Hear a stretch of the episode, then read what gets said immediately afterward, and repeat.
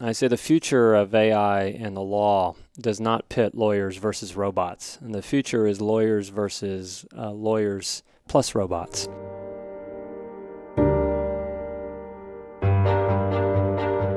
Hey, what's up, everyone? Welcome back to another episode of Going Deep with Aaron Watson. This interview is with Kevin Miller, the C E O of Legal Sifter. Legal Sifter is building an artificial intelligence that will help any business manage their documents and contracts. We had a great conversation about the technology that is being used by Legal Sifter, the implications of artificial intelligence and whether it's replacing humans or augmenting their abilities, and also Kevin's story of coming in to be a professional C E O for a company that was founded by three college students.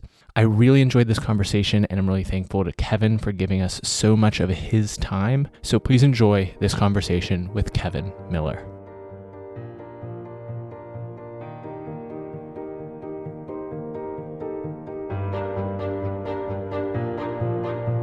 You're listening to Going Deep with Aaron Watson.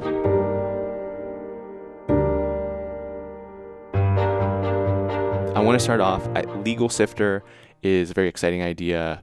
I'm going to do, I'm going to absolutely butcher it if I try to package exactly what you guys are doing. So I'm going to put that, that ball in your court. What is Legal Sifter? Well, we built a product that reads contracts and gives advice.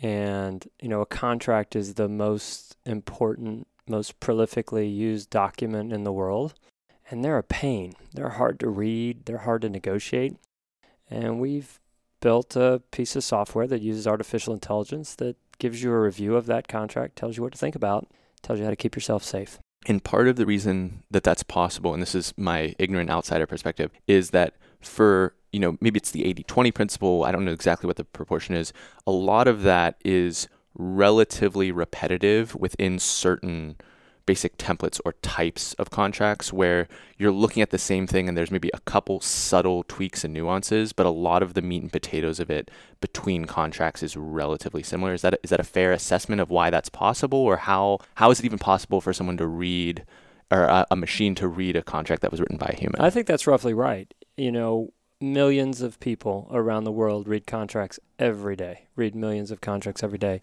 And many of the concepts in a contract, regardless of the subject matter, appear over and over and over again. So to your point, that that, that makes for a great opportunity for a machine to do a little bit of that work. And that is the primary reason from a subject matter perspective. Technically, you know, the ideas behind the technology that we've been working with have been around for decades. But what makes this possible today are the increased processing power that exists to us so easily these days, as well as the extraordinarily low cost of database storage that's available available to us in the cloud. So, you know, the technolo- the technology infrastructure is now available to all of us to allow us to create a product like this. One of the books that I reference the most is called The Inevitable by Kevin Kelly, who is the founding editor of Wired. And he talks about these different technological forces that if you can embrace them, if you can anticipate them, it's just going to make your work over the next few decades a lot easier.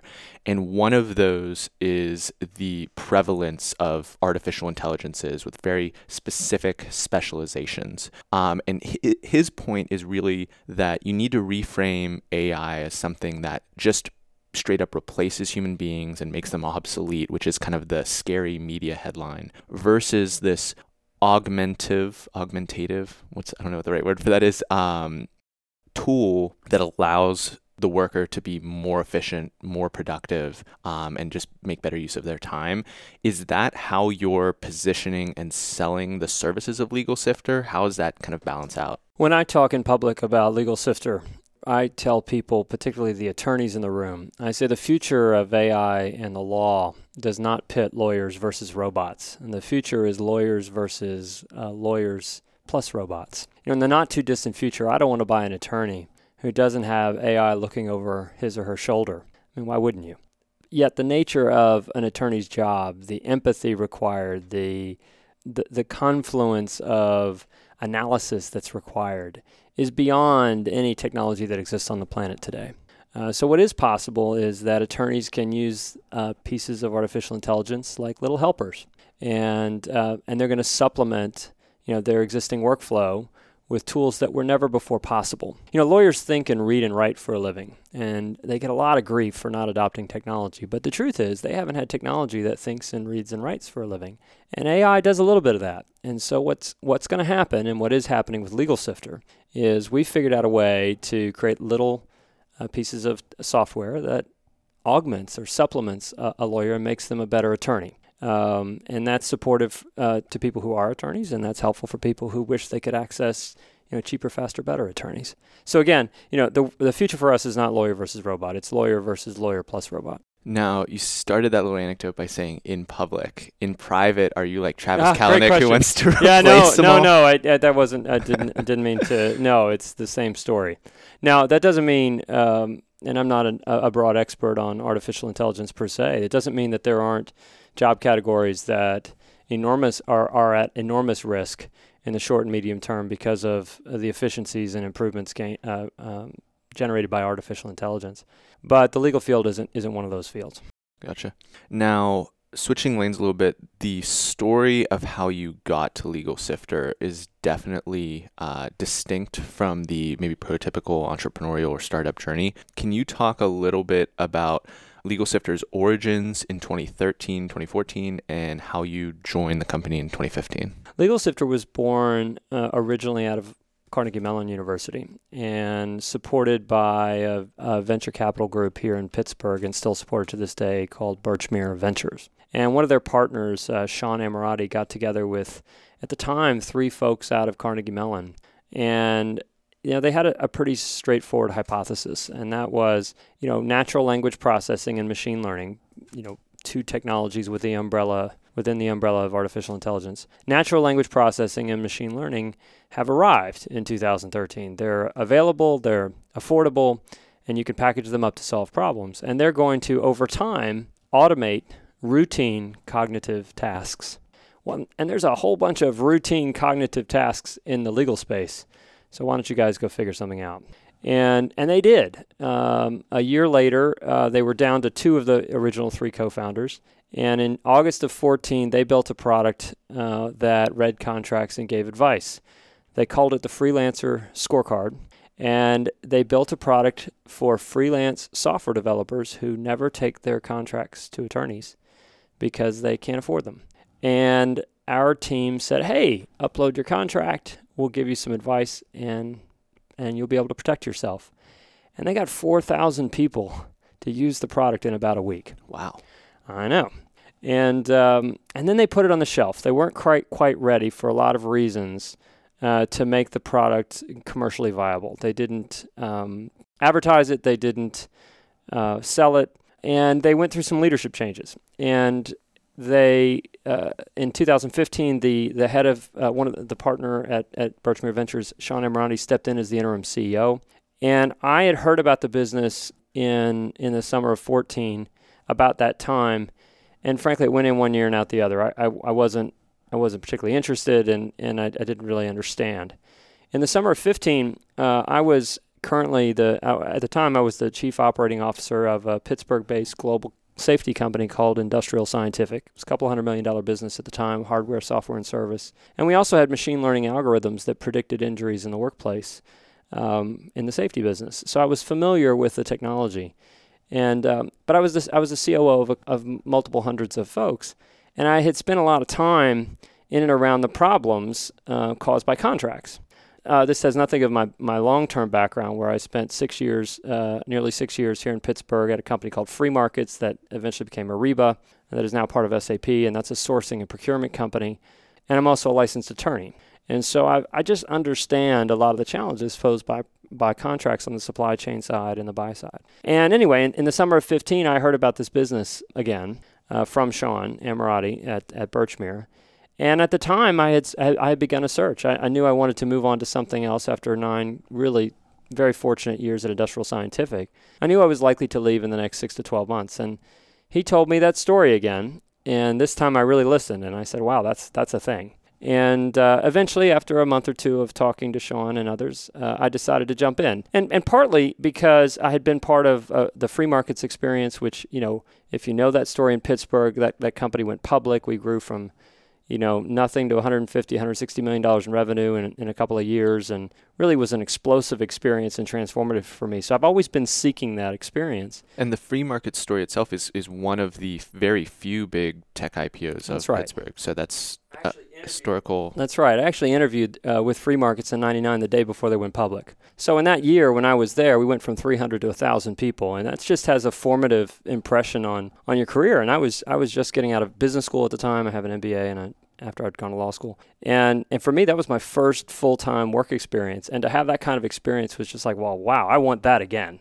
And uh, I had a good experience there. I had a great experience at uh, E D M C uh, here in town, where I helped build an online university. And then I had a terrific experience in Industrial Scientific, where we where we grew grew a business uh, fairly radically over an eight or nine year period. And in all cases in those three three uh, job experiences, I was with organizations that had a broader purpose, had a great culture, and had a transformative technology uh, for a specific industry. And Legal Sifter offers offered all of that again. And, and one last anecdote, you know, frankly, the, the family that ran Industrial Scientific, the McElhatton family, it's a terrific family here in Pittsburgh. They're really good to me. You know, they were, you know, at times they were after me and they said, you know what, you should do a startup. And, uh, you know, I would always laugh and say, well, you know, I never planned to travel the world. I never planned to have four kids. And I certainly as heck was never going to do a startup, but, but here I am. And I'm here because of the promise of Legal Sifter, you know, the chance to, you know, read contracts and, and give advice using machine machine learning and natural language processing, using A I. That's a precursor to a broader purpose, which says, gosh, that if I if we can figure this out in this little nugget of, of the law on contracts, then there's a path to doing this across the legal profession and, and ultimately bringing down the cost of legal services without, you know, without annoying the legal without annoying the law firms. And and that's what we've kind of figured out, and I, and I think that's a pretty big idea. So I think one of the parts of the narrative that I'm most curious about, you referenced the law degree, the M B A, mm-hmm. being in one of these seminal startups, at least for, for Pittsburgh, and a couple other positions as well, and how this creates optionality for you or That's creates right. opportunities for you, um, and, and how that kind of framing, I don't know how much of a framing you took with each of those choices and the subsequent steps, but not necessarily knowing that, not that this is the end point, but that it would take you to this current point of being the C E O of Legal Sifter. But how did you approach those types of decisions to extend or expand the optionality that you had for future career moves? Yeah, for me, It was always um, it was always listening to opportunities that came across my desk, and um, selectively, very, very selectively. And uh, and then when I had those opportunities, doing the job that I was given um, uh, to the best of my ability. And if another opportunity appeared, great. But you know, a lot of times people, I I, I tend to think, well, I don't know. Uh, sometimes some people will will try to plan this out. And they'll and they might have to, you know, step one, step two, step three. Uh, for me, it's been more organic. You know, I've always had a, a long-term vision. I will say this: I've had a long-term vision of saying, you know what, one day I, I think I want to I want to lead a company. I think I want to be a, a part of be, be in that role. I think I'm I'm well suited for it, and, and I've been training for it my entire life. And and with each each step on that journey, you know, each decision I made within those companies and, and as I tr- moved from company to company, because I, I haven't really moved very much, you know, it was always, it, there, there was always an eye towards that long-term vision. And and really every job for me was another checkpoint. It, it's it's always been, gosh, am I enjoying this? Is this is this, is this something I want to do? Um, is this taking me to a C E O role? And is that something I still think I want to do? And every time I made that decision, every time I was given that opportunity, and the answer was always yes. So I just kept going.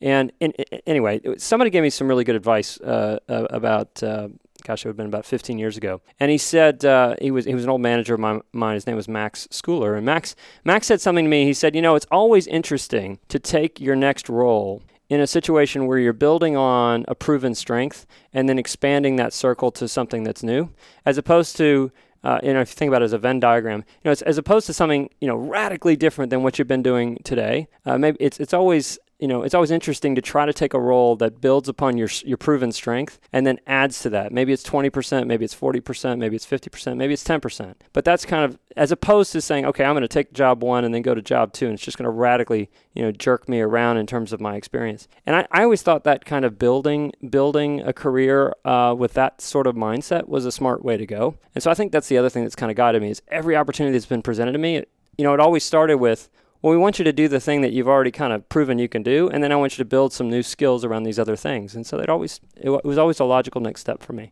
So it was always on that long-term journey towards a vision of becoming a C E O. That makes sense. What's been unexpected now that you're in the C E O role that mm. you've maybe been visualizing or thinking about for a while? What's been unexpected? Well, being a startup C E O um, is is is is the hardest thing I've ever done. You know, I was I was very, very fortunate my last job to be C E O of a, you know, seven hundred, one thousand person company and global and traveled the world and had all these good, interesting stuff to talk about. But, you know, the truth is, you know, if we made a mistake, if if I made a mistake, if, if we made a decision that was, was in the wrong direction, we could recover. As a startup C E O, you don't have that kind of luxury. You don't get to take as many swings uh, because you run out of money. And so there's a lot more pressure on a regular basis to get make sure the decisions are, are more than roughly right. And I think that's different. You know, I think that's different um, because, you know, when you're operating in an environment where the, the product that you're, as we were in our last company, you know, the product was known, the competitors were known, the need was established in the marketplace. And, and largely we were a, we were a, a proven market, uh, a mature market, where we were fighting for share with some a, a couple of players. And while that was interesting and challenging, it's very, very different Uh, stepping into a, a C E O role of a of a company, trying to uh, impress upon the world that this is technology they should buy when they don't even know how to spell it, and and that's very, very challenging. There's there are long education cycles uh, in in your sales cycles at times. You're constantly inventing and reinventing the right language until you get that that product market fit. And I think the biggest thing that that that weighs on a startup C E O that's a little bit different than than than most, I think, established company C E Os is, you know, they just don't have the degrees of freedom, and that's challenging. Um, you know, if you if you make the wrong call, you know, it could you could run out of cash, despite the fact that you have a great product and a, and a great company, great culture uh, building. So that's just it's just a different different level of decision making that you have to make, and um, it's not so much that it was surprising. Back to your original question, uh, original question, it's just until you've done it, it's hard to appreciate what that really means. Gotcha. And there's a degree of getting comfortable with that discomfort that I That's think right. is, is your own sort of mental game that has to be played. That's right. So you spoke to the cash burn to some degree.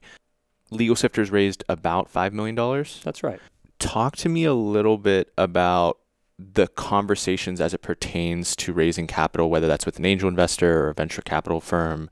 A I, machine learning, these are s- such hot buzzworthy terms right now. Mm-hmm. Um, but there's also the conversation around addressable market size. You even in the first way you described Legal Sifter, you talked about it being the most used document on earth. Mm-hmm. So so there's obviously some orientation that you already have around that. Mm-hmm. Can you talk a little bit about what those conversations look like? And then also, let, let's just start there. I, I'm getting my wheels spinning on other questions I want to ask. Yeah, I think It's it's super important when you're an early stage company to be able to express your technology in the context of a real world problem. And the the easier it is for more people to understand that real world problem, the more likely you are to create an emotional connection with an angel investor. We'll start there. That makes sense to them. And that's true of, of early V Cs as well. You know, people want to understand the story. I don't know Warren Buffett, but I do remember an interview or three that he's constantly saying where he likes to invest in companies he understands. That actually isn't isn't different for an angel investor, a V C, or Warren Buffett, all the way up. And I think in, inevitably people want to understand the problem you're solving with the product that you have. So it's got to start with that pain in the marketplace, or it's got to so- start with an unbelievable opportunity. That it just doesn't have to be explained more than once. People need to get this in thirty seconds. If they if they get it in thirty seconds, investors get it in thirty seconds, then they want to hear two minutes worth. If they get it in two minutes, then they want to hear ten minutes. If they want to hear ten minutes, they want to hear an hour. But the truth is, when you're dealing with angel investors, they're going to make a decision quickly. They're going to say, you know, do I want to do this or not? They they understand, even the ones who are unsophisticated, maybe it's their only angel investor investment they've ever made, that what they're really buying is an opportunity to participate in an idea that's going to move around quite a bit. And so it doesn't really matter the details. What matters is, gosh, there's a problem in the marketplace. You understand it, right? And uh, here's here's how we're going to solve that. Oh, oh, by the way, we use artificial intelligence, and that's really cool. As opposed to flipping that around and saying, hey, we're an artificial intelligence company. We do all this co- cool stuff. Do you want to invest? you know, that's that's not as interesting, right? It's, it's starting with a technology and saying, hey, we're going to go out and find a bunch of problems. It's harder for an investor to get excited about versus the, the flip side. Hey, there's a big problem out, that, out in the marketplace, and here's how our technology uniquely or discreetly solves that problem. So do you want to get involved? So I think the most important thing for a startup C E O to think about at the seed stage is to make sure that story is interesting, believable, and easy to communicate. And I think that's that's the big problem uh, uh, that many companies face, uh, you know, getting out of the blocks. Now, when you go to raise money later, where we are right now at a Series A or for later company Series B, it's less. The story is, is clearly important, but but at that point you've you've tested a lot of elements of your story, and now you should be coming to investors at the Series A round after you've raised some capital, and this is where we are. And what they're looking for is are are they have a checkbox of, of items. They're looking for, of course, just like the angel investor, they want to believe in leadership, they want to believe in you. Uh, but they but they really want to understand, and they want to believe in your culture and your vision. But what they want to see is they also want to see performance. They want to see growth. And they want to understand that if they put money in on this day, that someday in the not too distant future, that money will grow significantly. And it's going to grow in a way that everybody understands based on, you know, deal close, uh, closing rates and retention rates and, you know, price and cost per sale and cost per lead. They need to see a spreadsheet, and they need to understand how the money's going to move. And um, and and they're looking for that proven product market fit, and they might want to talk to a couple of clients, and they're going to make less of an emotional decision. They're going to make more of a rational decision. And I think that would be the big differentiating uh, points that I would make for startup C E Os is when you're early, people are going to make emotional decisions. They're going to do it in minutes, and you better have your story. When you're later and you're fundraising, they're going to make the decision based on the numbers, and it's going to be more rational. One of the themes that we've been touching on recently on the show, and just given your experience, um, having been at Free Markets, having been in the Pittsburgh scene for a little bit of a while, is this narrative that it's hard to find funding in the Pittsburgh ecosystem, and that maybe the mix between fundraising in Western Pennsylvania versus going to a New York, a San Francisco, or just anywhere else to find that capital for your business. Have you found that to be the case? I know that there's kind of a balance of some Pittsburgh money and some outside of Pittsburgh money in Legal Sifter right now. How are you thinking about that as you approach the capital raise? Yeah, I, I, I think there's some, there, there are a bunch of red herrings in those stories. I, I don't, I just don't find them to be as true as people want them to be. And then, and then there's some actual hardcore facts. And so let me try to break that down. When you, when you're a, an angel or, or seed stage company in Pittsburgh, you know, for Legal Sifter, the angel community really stepped up for us. Uh, we did not have and have not had challenges finding angel money in, in Western Pennsylvania. Our angels come from Western Pennsylvania. They also come from all over the world. We have angels all over the world, and then we have a couple of institutionals, including Birchmere. And, you know, they invested in the team. They invested in the idea.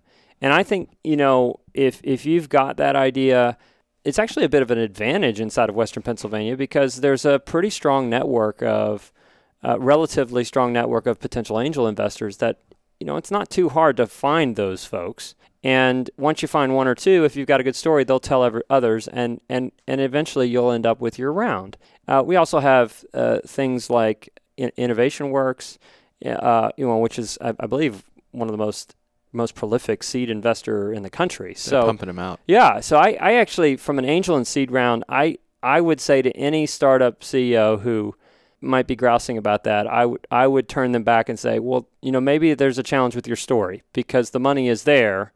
You you need to work harder. Now, when you get to our stage where we are, you know, right at around a Series A, uh, it is different. You know, the truth is there just are not as many institutional investors who are going to write multiple, multiple million dollar checks, which is where we are right now, as there are in other communities like Boston, New York, and, and Silicon Valley. The numbers are known. And so I think from that perspective, Pittsburgh, you know, isn't as likely to churn out those Series A and Series B investments until you get to maybe a private equity level, uh, which we're not at. And that can be a challenge. That being said, again, though, I would say, you know what, if you've got a good company, Pittsburgh is a great place to incubate a company. And if you can prove the the the ma- if you can prove your business model here, uh, you can, you know, that scales anywhere, and money will find you. Um, you know, I was I was recently talking to Glenn Meekham, actually, the C E O of, of Free Markets, and I and I asked him just a couple of days ago, actually, I asked him, I said, tell me the story again of the raise of Free Markets and how you went through ninety-six, ninety-seven, ninety-eight, ninety-nine, and, and eventually to I P O. And he told me that story. And and what he told me, you know, what I remember from the conversation is that, first of all, you know, he, a couple of notables. One, you know, as a startup C E O, it's a series of hard conversations, you know, when you're really trying to figure it out. And so everybody needs to be up for that as a startup C E O. The second thing is money will find you if you're growing. And third is money will not find you if you're not growing. And so there's nothing about the Pittsburgh market that prevents the startup C E O from growing and uh, pre- and prevents a, a startup C- CEO from being successful. If you have a good idea, if you execute, you know, you can reach the global market from Pittsburgh. In fact, with our talent base, you can get there. Uh, but it is true that there are just not as many venture firms around here, which means you, you're going to have to get on a plane. You're going to have to go talk to some people. But the truth is those people are going to going to invest if, if you've got a good story. So you can tell, I think, from my answer, uh, I just don't buy into that um, that crutch. And that's what it feels like to me as someone who's kind of relatively new to this space. And um, uh, do you have to perform? Yeah, you got to perform.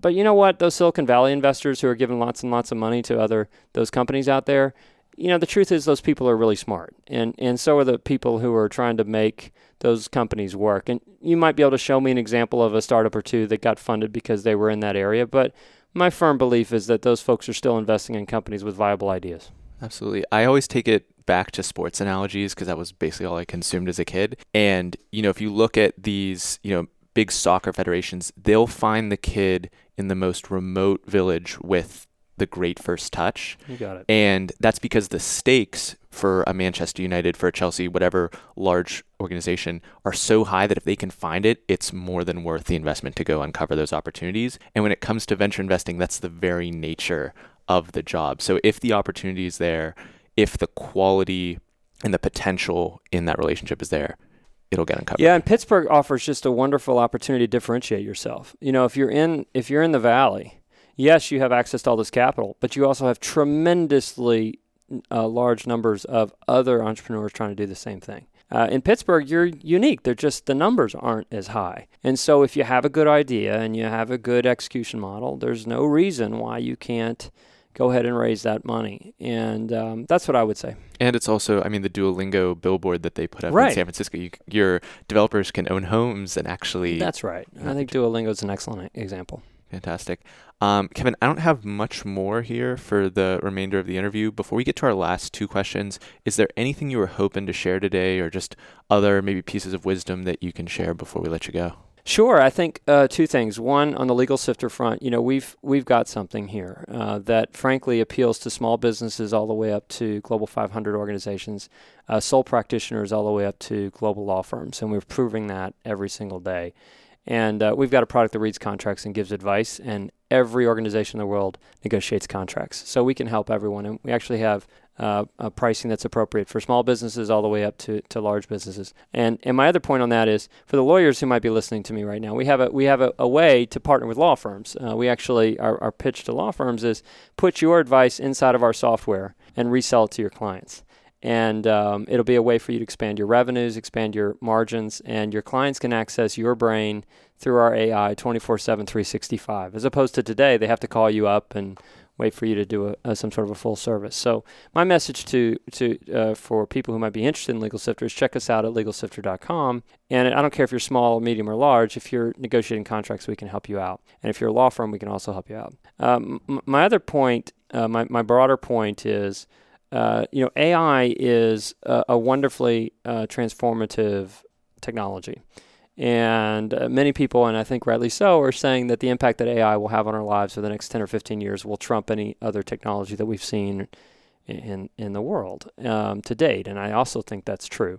And so my, my message to the audience would be, hey, listen, y- you should probably be taking ten or fifteen minutes on some level of rhythm to keep yourself plugged into what's happening with artificial intelligence in your space, um, in your industry.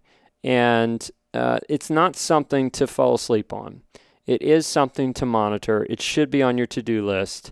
You should understand in your industry what kind of an impact A I is starting to have and what it might have. And if for no other reason, so you can get ahead of some of the, the larger ethical questions, some of the larger market dynamic questions, as well as look for opportunities for yourselves to leverage this technology to do things uh, different, better, um, et cetera. So I would put that in, you know, I would put that in your lexicon. This is not like, this is, e- this is beyond, you know, this is beyond cell phone technology. This is beyond, um, you know, the, the computer. It might even be on the, beyond the internet's impact. We'll see. And so the more people, the more smart people that are engaged in the technology in general and understanding what's happening, the better. I think another big idea, just to build off of what you said, is the notion that instead of it being categorized as this scary change or mm-hmm. this like really dangerous change, mm-hmm. is acknowledging that despite the fact that, you know, a company like Legal Sifter is, is growing incredibly quickly and there's all these other startups in the A I space, is that even with that happening, change isn't happening in an instant. It is, mm-hmm. you know, ten, fifteen, twenty years of transformation. And by having that fluency, you can start to get ahead of the curve. When when I listen to some of the folks who are really at the front of, or the cutting edge of e-commerce or other forms of like internet selling, they were like, I thought Blockbuster was going to be out of business in two days. I thought that it was just going to be sweeping and then the change was going to be instant. And the reality is that there's still people walking into department stores twenty years later. And so very similarly, by gaining that fluency now and starting to even think about the implications of that technology is going to inform your career the same way that the different stepping stones informed your career as well. I think that's well said. Well, this has been fantastic. We're going to link to the website in the show notes. Any other digital coordinates that people should be aware of if they want to learn more or connect with you, Kevin? Yeah, you can check us out on Twitter uh, at Legal Sifter, or, and uh, you can check us out on LinkedIn as well as legal sifter dot com. And the lawyers who may be listening or other folks who like to make referrals to check it out, the website's the best place to Absolutely. Do that. Awesome. Um, well, like I said, we'll link that in the show notes. But as we do at the end of every interview, uh, we like to give the mic a final time to the guest to issue an actionable personal challenge for the audience. So I'm going to give it to you one more time. Yeah, you know, take uh, ten, fifteen minutes this week and uh, do a Google search on artificial intelligence in your in your chosen market or your chosen study, course of study, and make yourself aware of something that's happening in A I that perhaps you didn't understand uh, before you d- went out and did that research. And if nothing else, uh, it should pique your interest in a way that perhaps um, uh, you weren't piqued before. Are there any applications outside of the law industry that you're mm. particularly excited by or interested in? Yeah, you know, I think because we live in Pittsburgh, you're just wondering if they're going to really get there on the driverless cars. Uh, it's hard not to. It's it's hard not to get excited and, and wonder about that. I, I I have particular interest because of my background. I I spent nine years at a safety company, and I happened to do some uh, pretty interesting work with the National Safety uh, Council, uh, the Green Cross folks. I was very, very fortunate to be part of that organization just as someone who helped out. And so I have a strong affinity for safety. I have a strong affinity for uh, uh, don't text and drive. Uh, but but I but I but I'm fascinated by this. I'm not educated, but I am interested and what's going to happen with driverless cars. Uh, are, are we going to get there? Are we going to get there safely? Are we going to get there in five years? Are we going to get there in fifty? I think that's probably, you know, as a as a fan of the technology, but not an expert, it's interesting to see if that's going to happen. And it's a crazy amount of money that some of these companies are spending. That's right. On it. We, we talked with Brian Selesky of Argo, and they're getting two hundred million dollars per year for five years to make yeah. that happen. Just It's a moonshot. Absolutely. It's a moonshot, so we'll see. Cool. Uh, well, Kevin, this has been fantastic. Thank you so much for giving us some of your time. Thank you so much. Thank you for having us. We just went deep with Kevin Miller. Hope everyone out there has a fantastic day.